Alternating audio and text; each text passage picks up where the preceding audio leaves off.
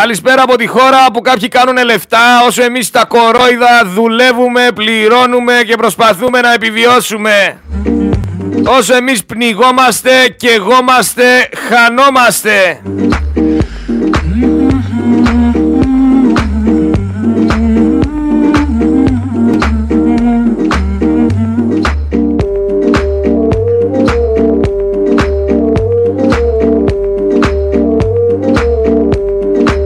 Έχουμε διάφορες δημοσιεύσεις λάβει από ακροατές Δημοσιεύσεις οι οποίες λένε ότι διάφορα πακιστανικά site διαφημίζουν ότι αυτή τη στιγμή στην Ελλάδα υπάρχει σοβαρή έλλειψη αγροτικών εργατών και για να διορθώσει αυτό το πρόβλημα η ελληνική κυβέρνηση εξετάζει την νομιμοποίηση των παράνομων μεταναστών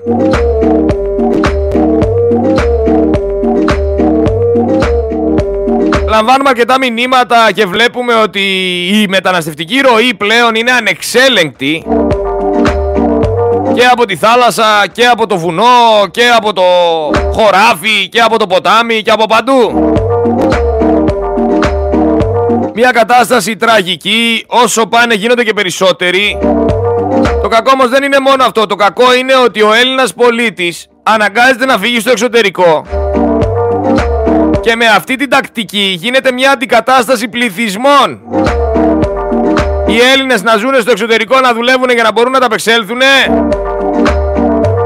και άνθρωποι από την Ανατολή να έρχονται εδώ πέρα να κάνουν τη χώρα έδρα τους να εργάζονται και να απαιτούν να περάσει και η δικιά τους ιδεολογία σύμφωνα με τα δικαιώματά τους. Και κάπως έτσι να καταστρέφονται ήθη, αξίες, έθιμα, πολιτισμός και ό,τι άλλο μας είχε απομείνει.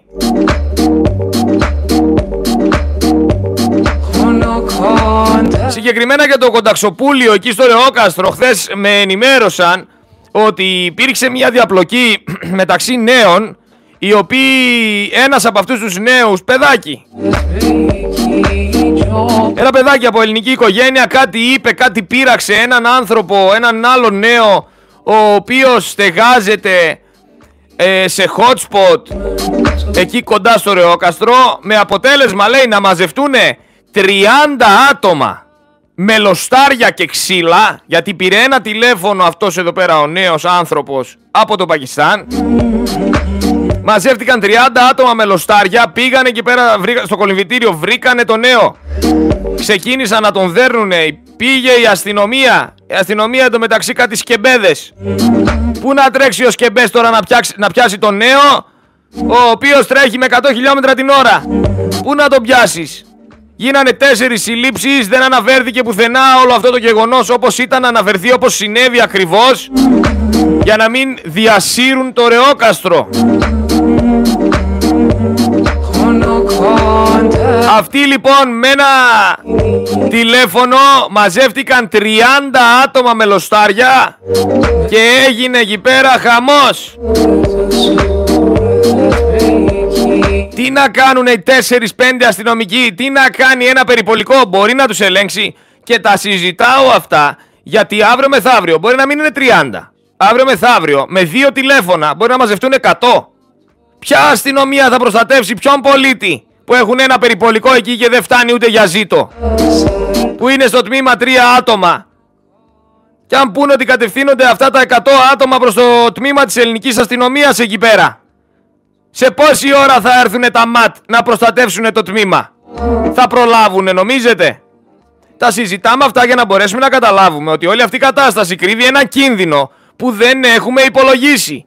Ένα κίνδυνο που σε περίπτωση που αυτοί οι άνθρωποι δεχθούν ένα κάλεσμα, γιατί με το τηλέφωνο κάλεσμα δέχθηκαν, αν δεχθούν από κάπου άλλο ένα κάλεσμα, μπορεί να ενωθούν και να ξεκινήσουν πράγματα τα οποία κανένας δεν έχει φανταστεί. Δεν θα έπρεπε το ελληνικό κράτος, η ελληνική κυβέρνηση για άλλη μια φορά να έχει ένα σχέδιο, να είναι πιο οργανωτική, να είναι πιο έτοιμη να καταπολεμήσει ένα τέτοιο φαινόμενο. Δηλαδή επιτρέπει να μαζευτούν 30 άτομα με λοστάρια να πάνε να δίνουν έναν νέο Έλληνα Και όσους πιάσαμε, πιάσαμε τέσσερις συλλήψεις από τους 30 οι υπόλοιποι που πήγανε.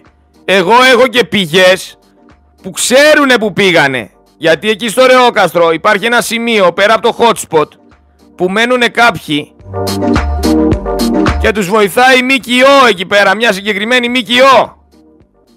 Αυτοί οι άνθρωποι λοιπόν δεν λέω ότι όλοι είναι εγκληματίες ή ότι όλοι είναι επικίνδυνοι. Λέω όμως ότι αυτή η κατάσταση κρύβει μία επικινδυνότητα. Κρύβει κάτι το οποίο θα έπρεπε να υπολογίζουμε. Και δεν είναι σενάριο επιστημονικής φαντασίας το να ενωθούν, να ενωθούν 100, 200, 300, 400 που θέλουν να διεκδικήσουν κάτι και να κάνουν ό,τι είναι να κάνουν. Τι να κάνουν οι σκεμπέδες; Τι να κάνει το ένα περιπολικό; Πόση ώρα θα κάνει να έρθει ο άλλος από εκεί; Δηλαδή πες ότι εγώ περνάω με τα μάξι μου. Παράδειγμα σου λέω τώρα. Και πετάγεται μπροστά μου ένας άνθρωπος από εκεί πέρα που μένει, από αυτό το, το hotspot. Και πατάω εγώ κόρνα. Και νευριάζει αυτός, τα παίρνει στο κρανίο, παίρνει ένα τηλέφωνο, μαζεύονται 100 και έρχονται σπίτι μου. Θα έρθει εμένα κανένας να με προστατεύσει; Ποιος θα έρθει να με προστατεύσει εμένα; Θα έρθει ένα περιπολικό; Τι να μου κάνει ένα περιπολικό ρε παιδιά; Θα μου κάψουνε το σπίτι και δεν θα καταλάβουμε πότε έγινε, τι έγινε. Ή θα έρθουν οι ματατζίδες να προστατεύσουν το δικό μου το σπίτι πιστεύετε; Και άμα αυτοί οι άνθρωποι σπάσουν σε δύο κομμάτια και γίνουν 50 και 50, τι πιστεύεις ότι θα έρθουν δύο κλούβες και θα πάνε σε δύο σπίτια, ή σε τρία σπίτια, ή σε τέσσερα, ή σε πέντε; Θα έπρεπε να υπάρχει σχέδιο καταπολέμησης σε περίπτωση που γίνει κάτι. Δεν ασχολείται κανένας. Και το ξέρουν αυτοί οι άνθρωποι. Και άνθρωποι οι οποίοι δεν έχουν χαρτιά, άνθρωποι οι οποίοι δεν ξέρουμε καν ποιοι είναι, πόσο χρονών είναι, από πού ήρθανε, έχουν ένα άσυλο απέναντι στη σύλληψη. Ένα άσυλο το οποίο τους κάνει ανεξέλεγκτους. Για να καλοσκεφτούμε λοιπόν τι γίνεται και τι δεν γίνεται. Για να τα ξαναβάλουμε όλα λίγο σε μια σειρά. Ποιος είναι ο περιορισμός; Ποιο είναι το σχέδιο; Θα έρθει η αστυνομία και τι θα μου πει. Κάνε ότι κοιμάσαι. Τι να κάνω ότι κοιμάμαι εδώ πέρα πάνω να μου κάψουν το σπίτι. Πας καλά. Και όχι τίποτα. Άμα είσαι κανένας τρελός γοριάτης και είσαι κανένας κυνηγός, κανένας περίεργο και έχεις καμιά καραμπίνα και κάνεις καμιά κίνηση, θα πας και φυλακή. Θα πας και φυλακή. Να το ξέρεις. Έτσι λοιπόν τελειώνουν την Ελλάδα. Με αυτόν τον τρόπο. Δεν μπορούσα να το εξηγήσω καλύτερα. Γιατί τώρα μπορεί να είναι 100, 200, 300, αλλά με αυτή τη μεταναστευτική ροή, αύριο μεθαύριο θα είναι 3.000, 4.000, 10.000. Κατά πόσο μπορείς να ελέγξεις 300, κατά πόσο μπορείς να ελέγξεις 10.000.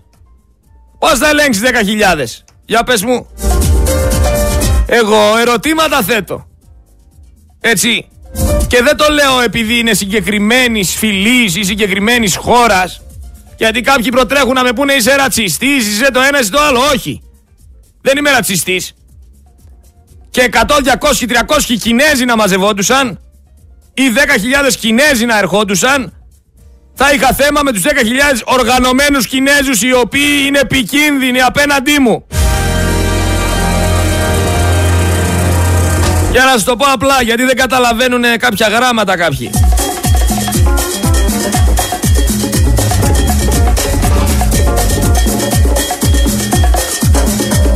Πρέπει για όλα να κάνουμε δεύτερες σκέψεις. Πρέπει για όλα να είμαστε έτοιμοι. Όχι σαν τον Μπέο που βγαίνει το πρωί λέει μια οργανωμένη ομάδα από γνωστά παρακμιακά στοιχεία συνεχίζουν την προσπάθεια να τρομοκρατήσουν μέσω του διαδικτύου τους πολίτες. Ο Μπέος τα λέει αυτά. Γιατί λέει θα υπάρξει μια νέα κακοκαιρία και ανεβάζουν βίντεο και φωτογραφίες από την προηγούμενη κακοκαιρία που χτύπησε το Βόλο. Και λέει ο Μπέος μην τους πιστεύετε, μην πανικοβάλλεστε, είναι fake news. Και μετά από 7 ώρες έρχεται ο Μπέος και βγαίνει και λέει η κατάσταση γίνεται ανεξέλεγκτη, Έκκληση, κλειστείτε στα σπίτια σας, ανεβείτε στις ταράτσες, πηγαίνετε στους ψηλότερους ορόφους, προστατεύστε τη ζωή σας.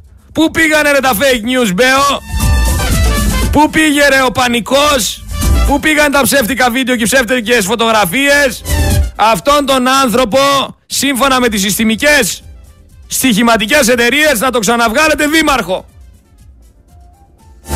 Ποιος σας φταίει; Ποιος σας φταίει; Εγώ σας φταίω. Γιατί υπάρχουν πολλοί καναπεδάκιδες, υπάρχουν πολλοί τσαρλατάνοι, πολλοί κομπλεξικοί, οι οποίοι δεν έχουν τι να ασχοληθούν. Δεν τους ενοχλεί ο Μητσοτάκης, δεν τους ενοχλούν οι Μπέι, δεν τους ενοχλούν οι καταστροφές, δεν τους ενοχλεί τίποτα. Τους ενοχλεί ο Σερέτης. Δηλαδή το πρωί που θα πάνε να πιούν τον καφέ τους και να καπνίσουν και να διαβάζουν την εφημερίδα τους, θα βρίζουν το Σερέτη. Θα πούνε Σερέτη, ποιος είναι αυτός, ναι, βγαίνει και λέει. Ρε, εγώ σας ενοχλώ, ρε. Εγώ σας λέω την αλήθεια. Αντί για να ασχοληθείτε με όλα αυτά εδώ πέρα που σας έχουν κατακλέψει τόσα χρόνια, εμένα βρίζετε πάλι. Καλά να πάθετε, ρε.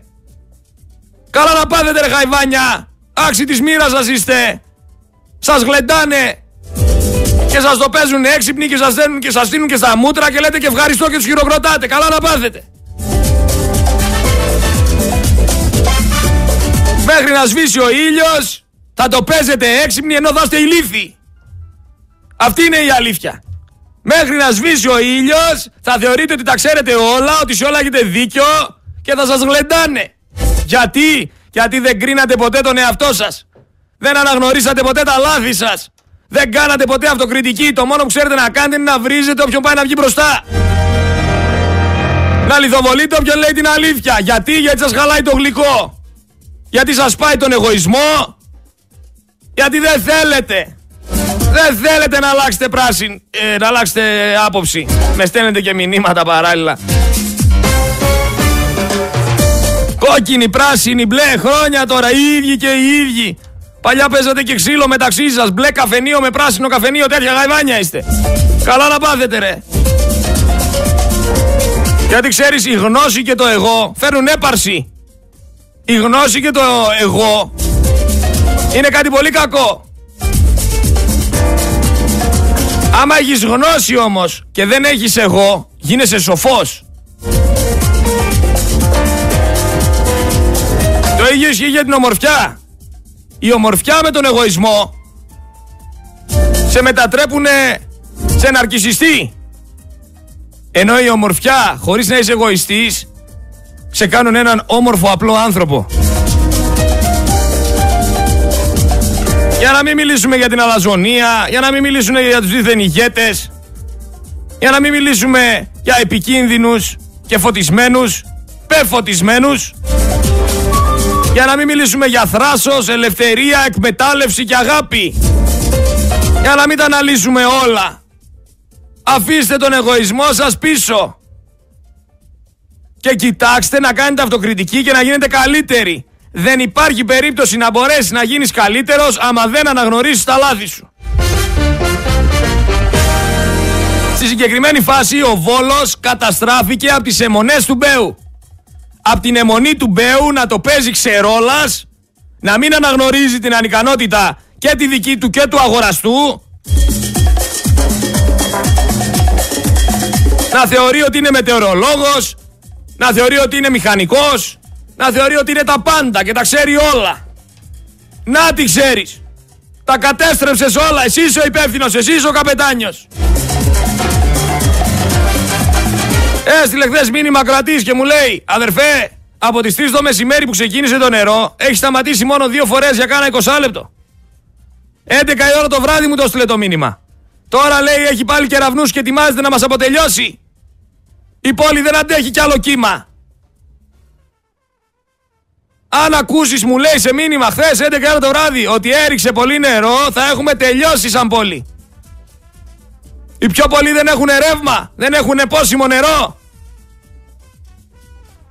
Τα περισσότερα σπίτια είναι πάλι πλημμυρισμένα. Κουρασμένοι άνθρωποι, απογοητευμένοι, αγανακτισμένοι. Ε, Αλλά ξέρω κάθε 16.000 χρόνια γίνονται αυτά. Δεν γίνεται μια φορά στο τόσο. Δηλαδή στο Βόλο οι άνθρωποι αυτή τη στιγμή έχουν 18.023 μετά Χριστού. Δεν έχουν 2023. Τώρα που δεν έρχεται πρωτοχρονιά, πρωτο, θα γιορτάσουν πρωτοχρονιά για το 18.024.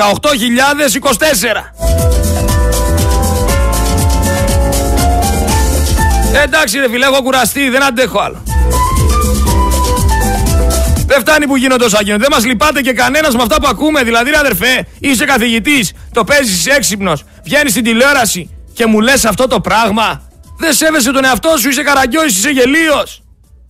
Βγαίνεις στην τηλεόραση σαν καθηγητής και μας λες ότι κάθε 16.000 χρόνια συμβαίνει αυτό το πράγμα. Ε, όσες μέρες και αν το πω δεν το χορταίνω, δεν μπορώ να το πιστέψω. Και το έχω ξαναπεί σήμερα, αλλά να το ακούσουν και από εδώ οι τηλεθεατές η κακοκαιρία που ενέσκυψε με τον Ντάνιελ και οι βροχοπτώσεις που έδωσε τα ύψη βροχής σύμφωνα με επεξεργασία των ε, στατιστικών μοντέλων από τον εκλεκτό συνάδελφο και φίλο του κύριο Κοτσουβίνο, ο οποίος είναι καθηγητής ε, υδρολογίας στην Πολυτεχνική Σχολή της Ξάνθης, ε, έχει περίοδο επαναφοράς 16.000 χρόνια. Τι σημαίνει αυτό για να το καταλάβουμε; Κάθε 16.000 χρόνια... Πρέπει να περιμένουμε κάτι τέτοιο ξανά το 18.023. Ε, λοιπόν ήρθε το 18.023, σας το είπα, εδώ είναι. Το 18.023, παιδιά, είναι εδώ.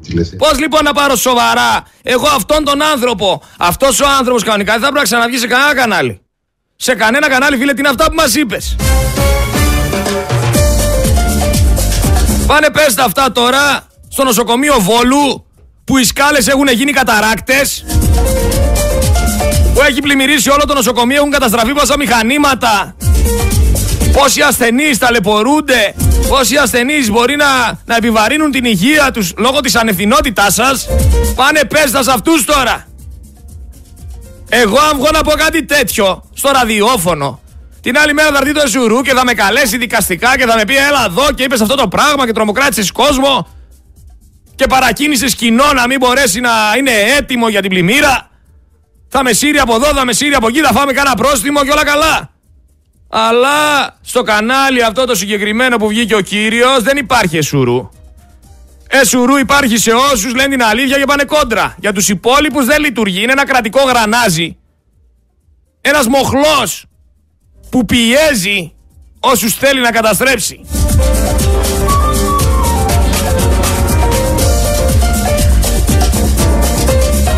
Σας είπε κανένας ότι αυξήθηκε η θνησιμότητα των Ελλήνων κατά 35% μετά το 2009. Όσο πάει και περισσότεροι πεθαίνουν και λιγότεροι γεννιούνται. Η υπογεννητικότητα είναι εδώ. Τι σημαίνει υπογεννητικότητα; Αυτό που σας εξηγώ. Δεν γεννάμε τόσους όσους πρέπει γιατί περισσότεροι πεθαίνουν. Δηλαδή με λίγα, σε, σε μακροχρόνια αν το πάρεις μακροχρόνια αν συνεχιστεί αυτή η κατάσταση κάποια στιγμή δεν θα υπάρχουν Έλληνες. Και αυτό μπορείς μόνος σου να το ανακαλύψεις. Αν μακροχρόνια συνεχίσει αυτή η κατάσταση κάποια στιγμή δεν θα υπάρχουμε. Το έχουμε αποδεχτεί αυτό. Μήπως το κράτος έπρεπε να το αναγνωρίσει και να κάνει κάτι γι' αυτό να δώσει ένα κίνητρο στους νέους να κάνουν οικογένειες; Γιατί είμαστε λιγότεροι πλέον και γινόμαστε όλο και λιγότεροι. Τώρα θα μου πεις ο Έλληνας δεν θα τελειώσει. Εδώ τέλειωσε το Άγιο Όρος. Το Άγιο Όρος ανακοινώνει, βασικά όχι το Άγιο Όρος, μια συνέντευξη τύπου ανακοινώνει ότι κατά πάσα πιθανότητα θα ανοίξει ένα τεράστιο σούπερ μάρκετ στο Άγιο Όρος. Η πρώτη αλυσίδα σούπερ μάρκετ είναι έτοιμη να πάει εκεί να κάνει εγγένεια στο Άγιο Όρος. Να ανοίξει κατάστημα. Πώς σας φάνηκε; Καλό, ωραία η επιλογή. Ε, να πηγαίνεις τώρα στο Άγιο Όρος και να μπορείς να πας στο σούπερ μάρκετ να αγοράσεις να... οτιδήποτε θέλεις. Πες μου, σ' αρέσει; Γιατί εγώ το Άγιο Όρος το θυμάμαι σαν έναν Άγιο τόπο. Έναν τόπο ο οποίος δεν είχε ανάγκη καμία πολυεθνική. Ναι, ναι, ναι, έχει εξελιχθεί. Πλέον έχει ανσασέρ, έχει αυτόματους πολιτές. Έχει πολλά πράγματα. Στις καριές τώρα θα ανοίξεις και σούπερ μάρκετ. Και μετά μου λες εσύ που πας στην Εσφυγμένου είσαι έτσι ή αλλιώς. Στην Εσφυγμένου οι άνθρωποι ζουν με το νεράκι τους, με τον μπαχτσέ τους, με το βουνό τους. Με δικά τους προϊόντα. Αυτό το Άγιο Όρος θέλετε εσείς εκεί πέρα έξω; Σας ρωτάω ήρεμα, αυτό το Άγιο Όρος θέλετε; Το Άγιο Όρος που θα είναι γεμάτο ανσασέρ, γεμάτο φωτοβολταϊκά, γεμάτο σούπερ μάρκετ, γεμάτο μερσεντικά. Έτσι το θυμάστε όσοι πηγαίνατε. Αυτό τον Άγιο τόπο, το περιβόλι της Παναγιάς, έτσι το θυμάστε. Βουτυγμένο στο χρήμα. Μήπως κάτι δεν πάει καλά. Ήρεμα ρωτάω. Μήπως κάτι δεν πάει καλά.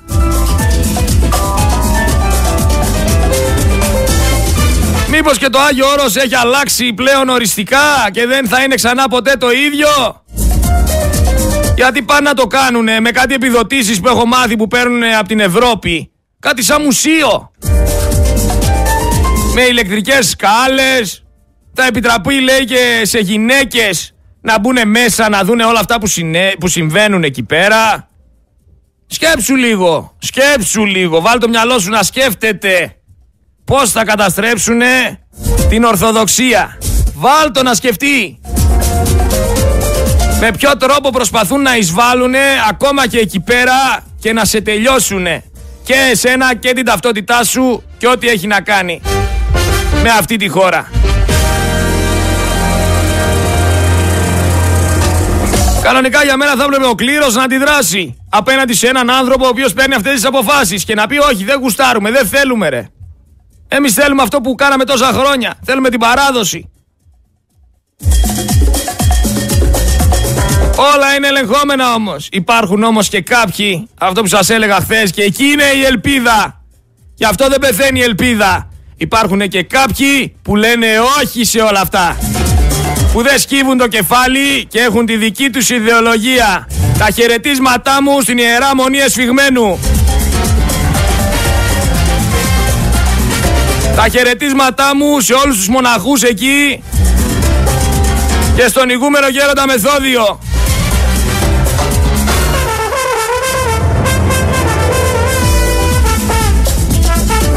Ο Λέκας τώρα βγήκε και μίλησε για τον κακοκαιρία Ντανιέλ και είπε ότι ξεπέρασε κατά πολύ τον Ιαννό. Φαινόμενο λέει αυτός που συμβαίνει μία φορά στα χίλια χρόνια. Λέκας λοιπόν με τον καθηγητή που έλεγε 16.000 χρόνια έχουν αντιπαράθεση και οι δύο και διαφωνούν. Φυσικά είναι και ο Βορύδης στο παιχνίδι. Θα σας πω και για τον Βορύδη. Γιατί πέρα από αυτούς τους δύο έχουμε και τον Χρήστο Ζερεφό. Ο οποίος ο Χρήστος Ζερεφός λέει ότι αυτό συμβαίνει κάθε 300 χρόνια.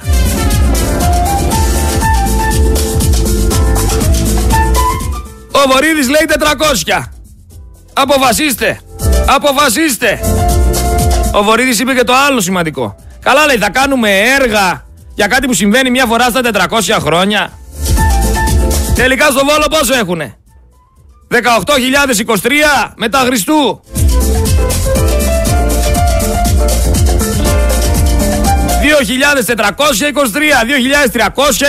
2.323, 3.023 μετά Χριστού. Πόσο έχουνε στο Βόλο; Χάσαμε το ημερολόγιο. Με όλους αυτούς που μπλέξαμε. Για να ακούσουμε το Βορύδι. Έλα ρε Υπουργέ. Έλα έγινες και υπουργός. Πώς θα σχεδιάσουμε από εδώ και πέρα την αντιπλημμυρική προστασία και εν γέννη την πολιτική προστασία; Βλέπουμε φαινόμενα πρωτοφανέρωτα. Βλέπουμε ακραίες συνθήκες. Από μια μεριά, ακραίες συνθήκες κυριαρχία. Πολύ ισχυρούς ανέμους, θερμοκρασίες που η Ελλάδα δεν είχε. Από την άλλη μεριά, πλημμυρικά φαινόμενα αυτής της μορφής. Λένε για τον Ιαννό μία φορά στα 300 χρόνια, στα 400 χρόνια, στα 1000 χρόνια λένε άλλοι.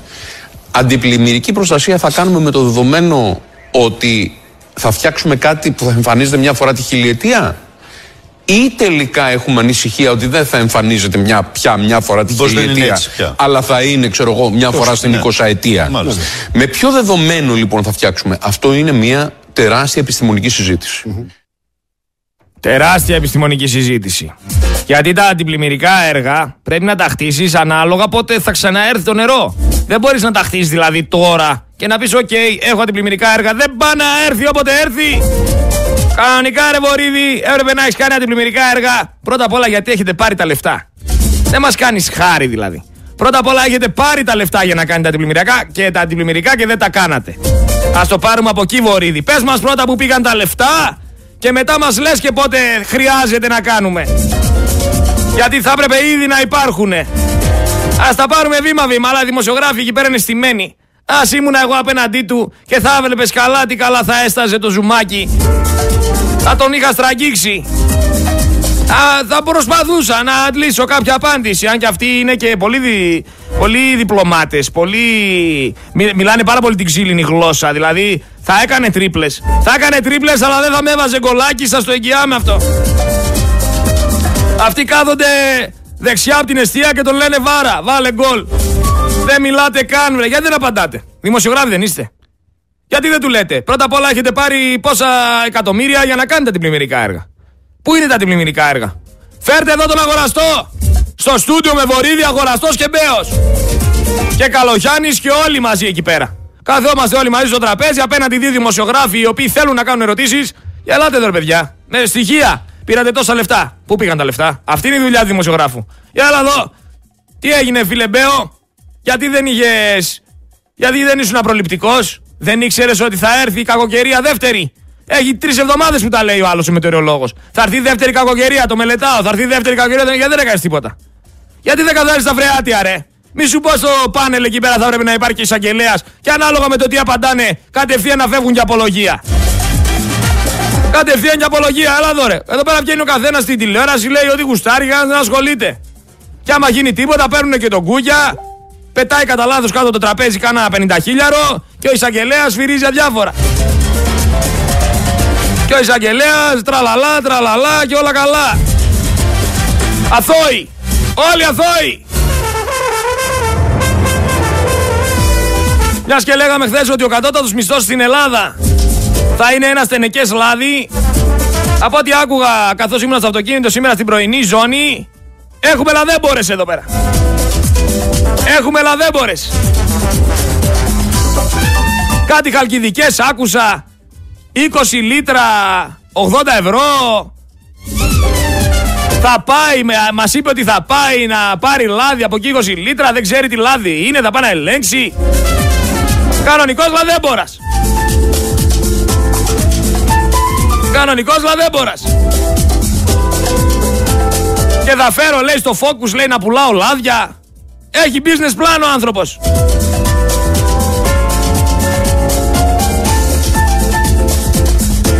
Δεν μου ακούστηκε λογική η τιμή εμένα για αυτά τα λίτρα. Και μιλούσαμε εδώ πέρα και για λεφτά τα οποία δεν θα είναι λέει κανονικά με τιμολόγια και με τέτοια. Καλά ρε είστε τρελοί. Είστε τρελοί. Εγώ αν δεν πάρω απόδειξη εκεί πέρα δεν έχει τίποτα. Μόνο με απόδειξη. Δεν κατάλαβες καλά. Πού θα τη γλιτώσεις έτσι. Επειδή δεν ξέρεις να ψαρεύεις και δεν βγάζεις ψάρια θα το ρίξεις στα λάδια. Καλύτερα στα λάδια. Στα λάδια μπορείς να κάνεις καλύτερη καριέρα. Γιατί με τα ψάρια ήσουν λίγο δύσκολα. Όχι τίποτα. Σε ξέρουν πλέον και όλοι από τα καΐκια και σου λένε φτάνει ρε εσύ. Φτάνει ρε, έχεις βγει όλες τις φωτογραφίες με τα ψάρια μας, φτάνει. Παίξ το λαδέμπορα, φτάνει το ψαρά, άστο.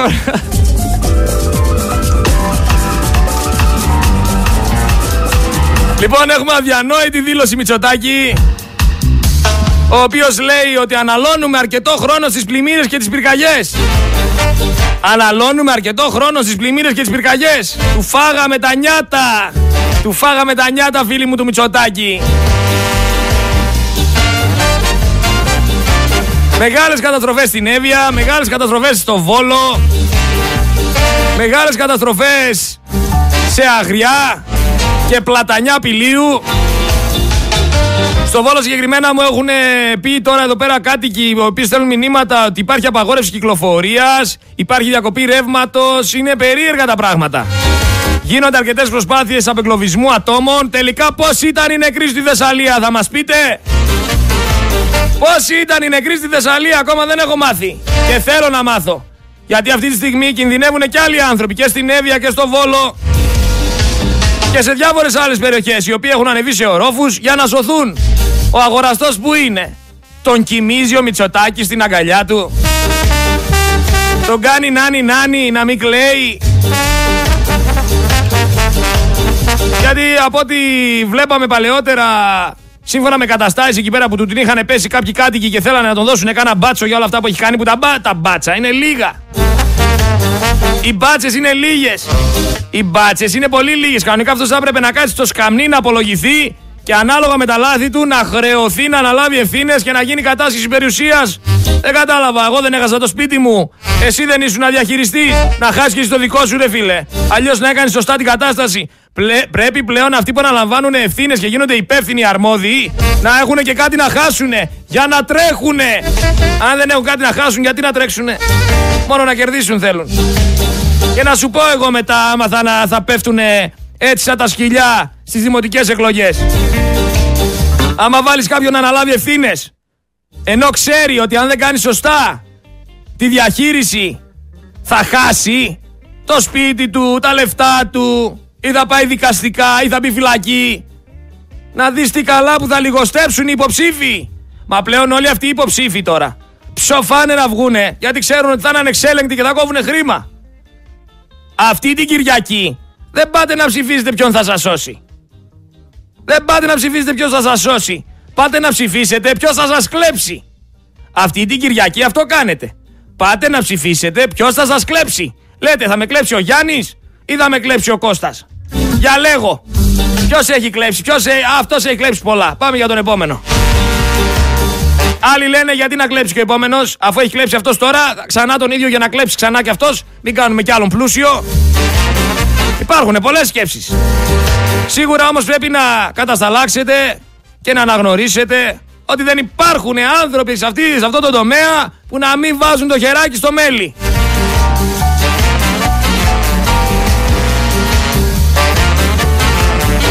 Για να δούμε. Ο Μπέος είναι ο κατάλληλος για να ξαναεκλεγεί. Γιατί σας είπα, στο στοίχημα τον δίνει 1-0-5. Πράγμα που σημαίνει ότι είναι δεδομένο ότι θα ξαναβγεί. Για να σας δω. Για να σας δω. Εγενώνονται χωριά στη Φθιώτιδα. Επίσης κάτι ακόμα. Το να έχουν όλοι αυτοί τεράστιες περιουσίες αυτοί που ψηφίζεις εσύ και την Κυριακή τώρα και στις εθνικές εκλογές. Το να έχουν όλοι αυτοί τεράστιες περιουσίες ενώ εσύ δυσκολεύεσαι να βγάλεις το μήνα, λέγεται κλεπτοκρατία. Το να δικαιολογείς όμως, να υπερασπίζεσαι, να χειροκροτάς με πάθος όλους αυτούς που σε πατάνε το κεφάλι κάτω, σου βγάζουν το ζουμί για να γίνουν πλουσιότεροι, αυτό πώς λέγεται; Αυτό λέγεται η μακακία που σε δέρνει. Δεν λέγεται κάπως αλλιώς. Η λυθιότητα λέγεται. Είναι δυνατόν μετά από όλα αυτά να μου λένε άνθρωποι θα ξαναψηφίσουν αγοραστό και μπέο. Για ποιο λόγο; Για ποιο λόγο ρε φίλε;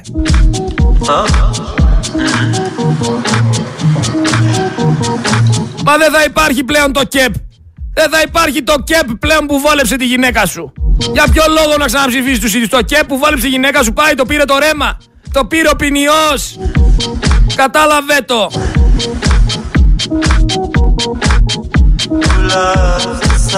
Πάντως για άλλη μια φορά πανέτοιμος ο κρατικός μηχανισμός του Μητσοτάκη. Τι, επειδή πνίγει και ο Βόλος, η Εύβοια και η Φθιώτιδα. Επειδή εκενώνονται σπίτια; Επειδή ένας στους δύο στην Ελλάδα κόβει από το φαγητό για να πληρώσει θέρμανση και ρεύμα. Γιατί; Επειδή συμβαίνει κάθε 16.000 χρόνια. Δεν συμβαίνει κάθε 16.000 χρόνια. Συμβαίνει όταν δεν προστατεύεις την πόλη και τους πολίτες σου. Όταν η σκέψη σου δεν είναι δίπλα σε αυτούς που περνάνε δύσκολα. Όταν δεν είσαι πραγματικά στο πλευρό τους και απλά παριστάνεις ότι είσαι στο πλευρό τους. Αυτή είναι η αλήθεια. Να μην υπάρχει άλλο υποκρισία. Να είμαστε αντικειμενικοί.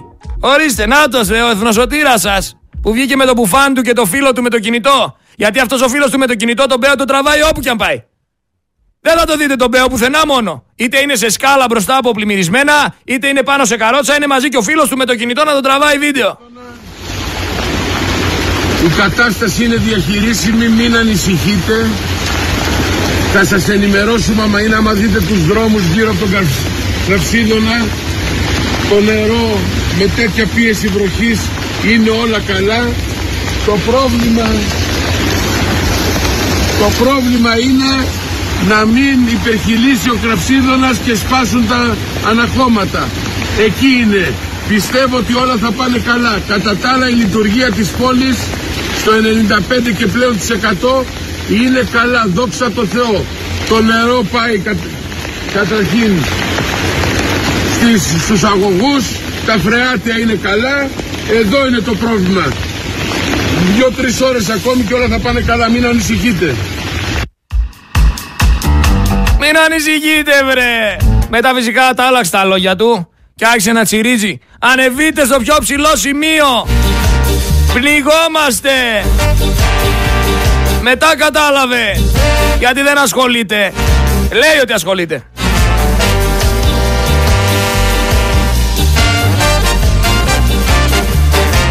Επίσης γιατί να πληρώνονται όλοι αυτοί; Θες να προσφέρεις τον τόπο; Έχεις πλεονεκτήματα. Έχεις πλεονεκτήματα.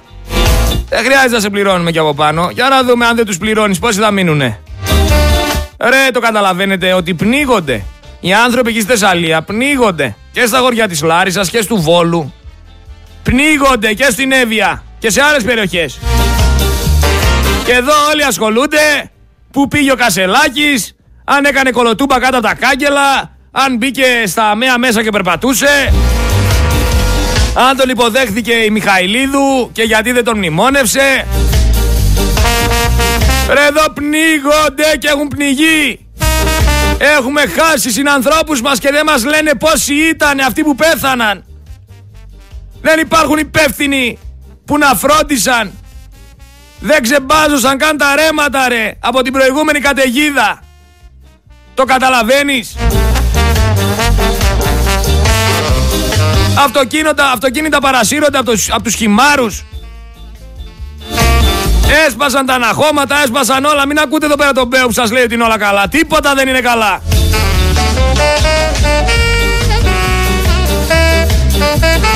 Και το νοσοκομείο, αυτό που έλεγα πριν. Βγήκε κανείς από τη Νέα Δημοκρατία να μας πει ότι ήταν μέρος του νοσοκομείου στο σχέδιο που ήταν παροπλισμένο και πλημμύρισε που το χρησιμοποιούσαν σαν αποθήκη. Βγήκε να μας πει τι ακριβώς καταστράφηκε εκεί πέρα. Βγήκε να μας πει τι ακριβώς συνέβη εκεί πέρα. Όχι. Πού είναι ρε οι βουλευτές που εκλέξατε εκεί πέρα; Είχε μεγάλο ποσοστό η Νέα Δημοκρατία σε αυτές τις περιοχές. Πού είναι ρε οι δικοί σας οι άνθρωποι, εκπρόσωποι σας στη Βουλή;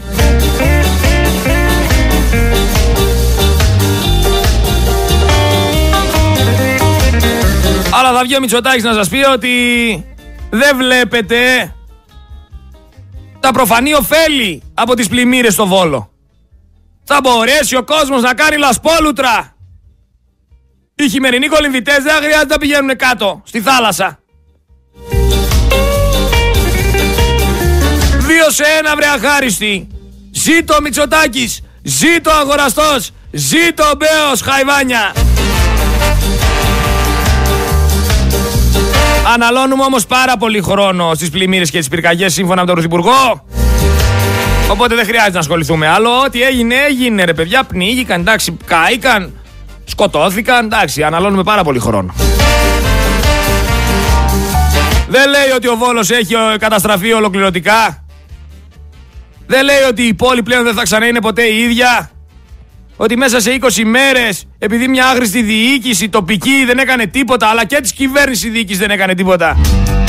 Άφησαν εκεί πέρα τον κόσμο στο έλεος του Θεού. Δεν τα λέει αυτά. Το μόνο που έχουμε είμαστε εμείς φίλοι μου.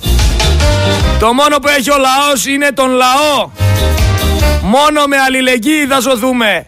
Κουράγιο και θα προσπαθήσουμε να βοηθήσουμε για άλλη μια φορά με όποιο τρόπο μπορούμε. Δεν μπορώ να πω κάτι παραπάνω. Αλλά κι εσείς θέλει λίγο να προσπαθήσετε. Θέλει λίγο να αλλάξετε παραστάσεις. Δεν γίνεται να ψηφίζετε μια ζωή τους ίδιους και τους ίδιους. Μήπως και σας βολέψουνε, μήπως και πάρετε λεφτά. Μήπως και το οτιδήποτε.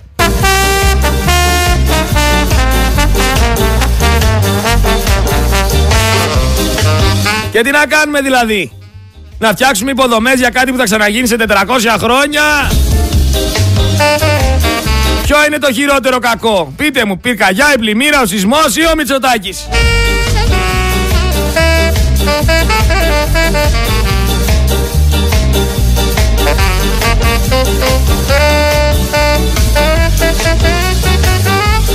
Πλέον θεωρώ ότι πρέπει να αφήσουμε πίσω μας το καλό χειμώνα. Αυτό που λέμε, καλό χειμώνα. Να τα αφήσουμε πίσω μας και να αρχίσουμε να λέμε ένα στον άλλον καλή επιβίωση. Μακάρι και του χρόνου να είμαστε εδώ πέρα να κάνουμε συζητήσεις, να μιλάμε, να μπορέσουμε να βοηθάμε. Γιατί η Ελλάδα του Μητσοτάκη είναι περίεργη, δεν ξέρεις τι σου ξημερώνει. Εννιά χωριά εκενώνονται. Ανοχώρη, κατοχώρη, Βασιλή, Μικρό, Μεγάλο, Ευίδριο, Πυργάκια, Πολυνέρη, Σταυρό και Υπέρια. Πολύ δύσκολη η χθεσινή νύχτα και για τα φάρσαλα. Και σας λέω εγώ ότι δεν φταίει η κλιματική αλλαγή. Φταίει η πολιτική διαχείριση αυτών των ανεύθυνων ανθρώπων οι οποίοι το μόνο που ξέρουν να κάνουν είναι να σκέφτονται πώς θα βγάλουν χρήμα. Όταν ψηφίζεις κόσμο ο οποίος ενδιαφέρεται μόνο για απευθείας αναθέσεις όταν ψηφίζεις αυτούς που διαλέγουν το δικό τους εργολάβο τους δικούς τους εφοπλιστές και δημιουργούν 10 καρτέλ με 70 υπουργούς κάποια στιγμή θα έρθει η καταστροφή. Κάποια στιγμή το κράτος θα φτάσει στο σημείο να καταραίει. Γιατί; Γιατί αυτοί οι άνθρωποι έχουν συγκεκριμένο στόχο και ο στόχος τους δεν είναι να βοηθήσουν, να αναπτύξουν, να εξελίξουν. Μετά έχουμε και μια μάζα ανθρώπων που λέει θα κάνουμε προσευχή. Με ένα θαύμα θα σωθούμε.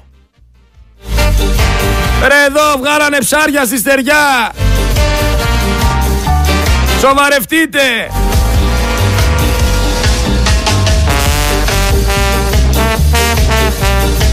Αν έχω καταλάβει καλά από όσα λένε όμως ο Μητσοτάκης και ο Άδωνης που έφερε αυτό το αντιεργατικό, αντιεργατικό σχέδιο, νομοσχέδιο. Στην Ελλάδα έχουμε δύο τύπους οι οποίοι διευθύνουν μάζες πολιτικών. Οι μισοί Έλληνες πολιτικοί θέλουν να δουλεύει ο Έλληνας 13 με 14 ώρες τη μέρα οι άλλοι μισοί θέλουν να φύγουν οι Έλληνες και να έρθουν από την Ανατολή εργατικά χέρια. Και υπάρχουν και κάποιοι Έλληνες που δεν πάνε με τη μάζα, δεν πάνε με το... με το ρέμα. Δεν πάνε με τα νεκρά ψάρια και κολυμπάνε αντίθετα στο ποτάμι. Αυτή η μάζα Ελλήνων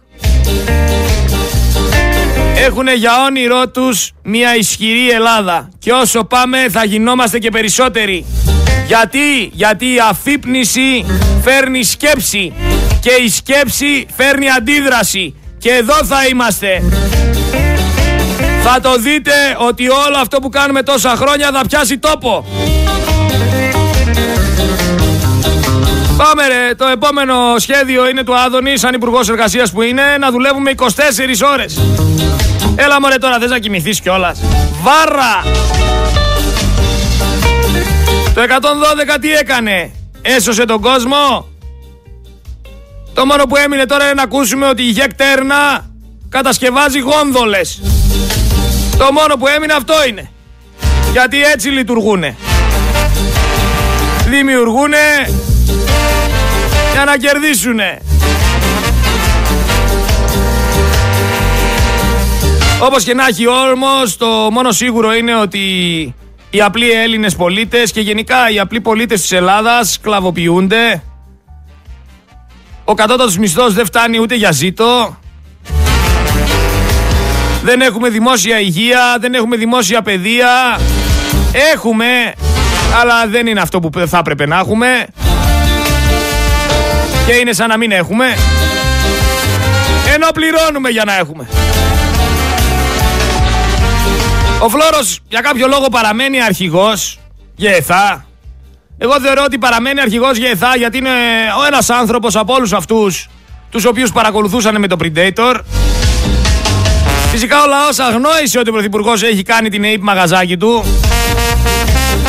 και δεν μπορεί να καταλάβει τον τρόπο σκέψης. Γιατί βλέπει ένα ζαβό και λέει είναι ζαβό. Δεν είναι ζαβό. Οι επικοινωνιολόγοι έχουν στήσει αυτό το προφίλ για να νομίζετε ότι δεν μπορεί να κάνει πράγματα. Κάνει πολλά πράγματα. Πέρα από τους νεκρούς στη Θεσσαλία, θέλω να μάθω ποιος θα αποζημιώσει και αυτά τα 7 ελικόπτερα που κοστίζουν το καθένα 60 εκατομμύρια ευρώ. Θέλω να μάθω. Επίσης το ότι ανέθεσαν σε ιδιωτική εταιρεία να μπει στα απόρριτα στρατιωτικής βάσης να ανασύρει βυθισμένα οπλικά συστήματα και εξοπλισμό είναι έγκλημα. Γιατί δεν το ανέλαβε το μηχανικό του ελληνικού στρατού ή η ΜΑΚ. Μήπως για να εξασφαλίσουν ότι όσοι συμμετείχαν βάζουν την κομματική ομερτά πάνω από το εθνικό συμφέρον; Μήπως, λέω εγώ. Παρεμπιπτόντως για αυτές τις ώρες, κάποιοι έχουν αντιδράσει για το 12ωρο και το, και το όλο αυτό εργασιακό νομοσχέδιο. Συγκεκριμένα στην Αθηναϊκή Ζηδοποιία, κάποιοι αρνήθηκαν να δουλέψουν το 12ωρο και απολύθηκαν δύο εργαζόμενοι. Απλά, λιτά, δημοκρατικά.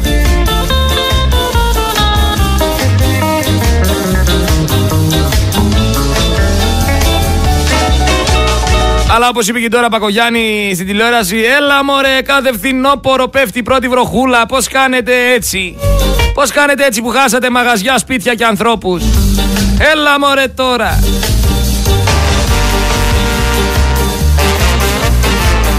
Μιας και λέγαμε ότι όλη η κατάσταση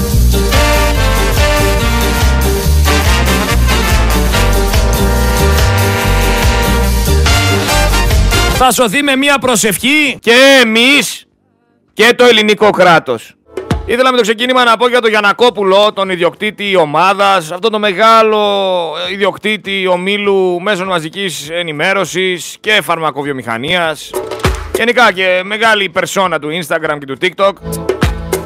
Αυτός ο άνθρωπος ο οποίος λέει ότι θα πετάξει τους γκέι από τον ΚΕΑΔΑ αν πάρει τη χώρα στα χέρια του. Φυσικά αυτή η απειλή δεν έγινε είδηση. Άμα έβγαινα εγώ να το πω, θα γινόταν τώρα εδώ, πάτα με να σε πατώ. Για το Γιανακόπουλο δεν γίνεται είδηση. Ο Γιανακόπουλος που λέει όλα αυτά που λέει όμως. Βγαίνει φωτογραφία με διάφορους και κάνει δουλειές με διάφορους από αυτή την κυβέρνηση και δεν στρέφει την κάνει, να το πω τώρα έτσι απλά, προς αυτούς και κάθεται και σχολιάζει και το παίζει ο Σωτήρας. Γιατί ρε Γιανακόπουλε δεν γυρνάς να πεις κάτι για τον Άδωνη; Γιατί θυμάμαι ότι κάνατε μαζί μπίζνα. Μπίζνα 10 εκατομμυρίων, αν θυμάμαι καλά και αν οι πηγές που διάβαζα ήταν σωστές. Γιατί λοιπόν δεν λες για αυτούς; Ας τους γκέι. Ασχολήσου λίγο, μιας και είσαι, ξαναλέω, ιδιοκτήτης ομάδας, μεγάλο μήλου μέσων μαζικής ενημέρωσης και φαρμακοβιομηχανίας, με όλα αυτά που συμβαίνουν στην Ελλάδα. Για να το παίξεις εθνοσωτήρας. Επιστρέφει λέει στο ΣΥΡΙΖΑ ο Νίκος Κοτζιάς, εντάσσεται στην ηγετική ομάδα του Κασελάκη. Σήμερα κλείστηκε ο Άδωνης και σε ασασέρ, δεν ξέρω αν το μάθατε. Πήκε σε ασασέρ και κλείστηκε σε ασασέρ. Και η πυροσβεστική έτρεξε να βοηθήσει να σώσει. Καθυστερήστε λίγο ρε να τον πιάσει κανένας πανικός τουλάχιστον. Να νιώσει πώ είναι να είσαι κλεισμένο μέσα στο σπίτι ή με στο ασασέρ ή κάπου οπουδήποτε.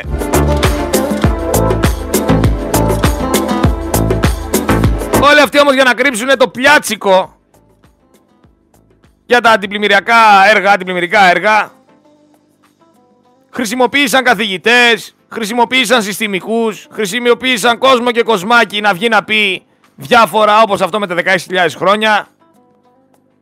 20 μέρες μετά ο Βόλος μετατρέπεται σε χαμένη Ατλαντίδα.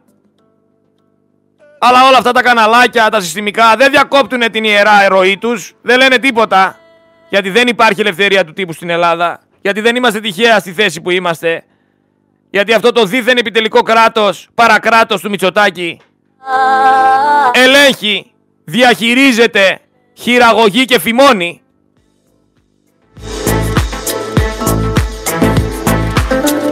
Αλλά ο Έλληνας δείχνει αδιαφορία και συνεχίζει να ψηφίζει τους ίδιους και τους ίδιους. Και ρωτάω εγώ, τι συμβαίνει, για ποιο λόγο συμβαίνει; Και αν θα αλλάξει.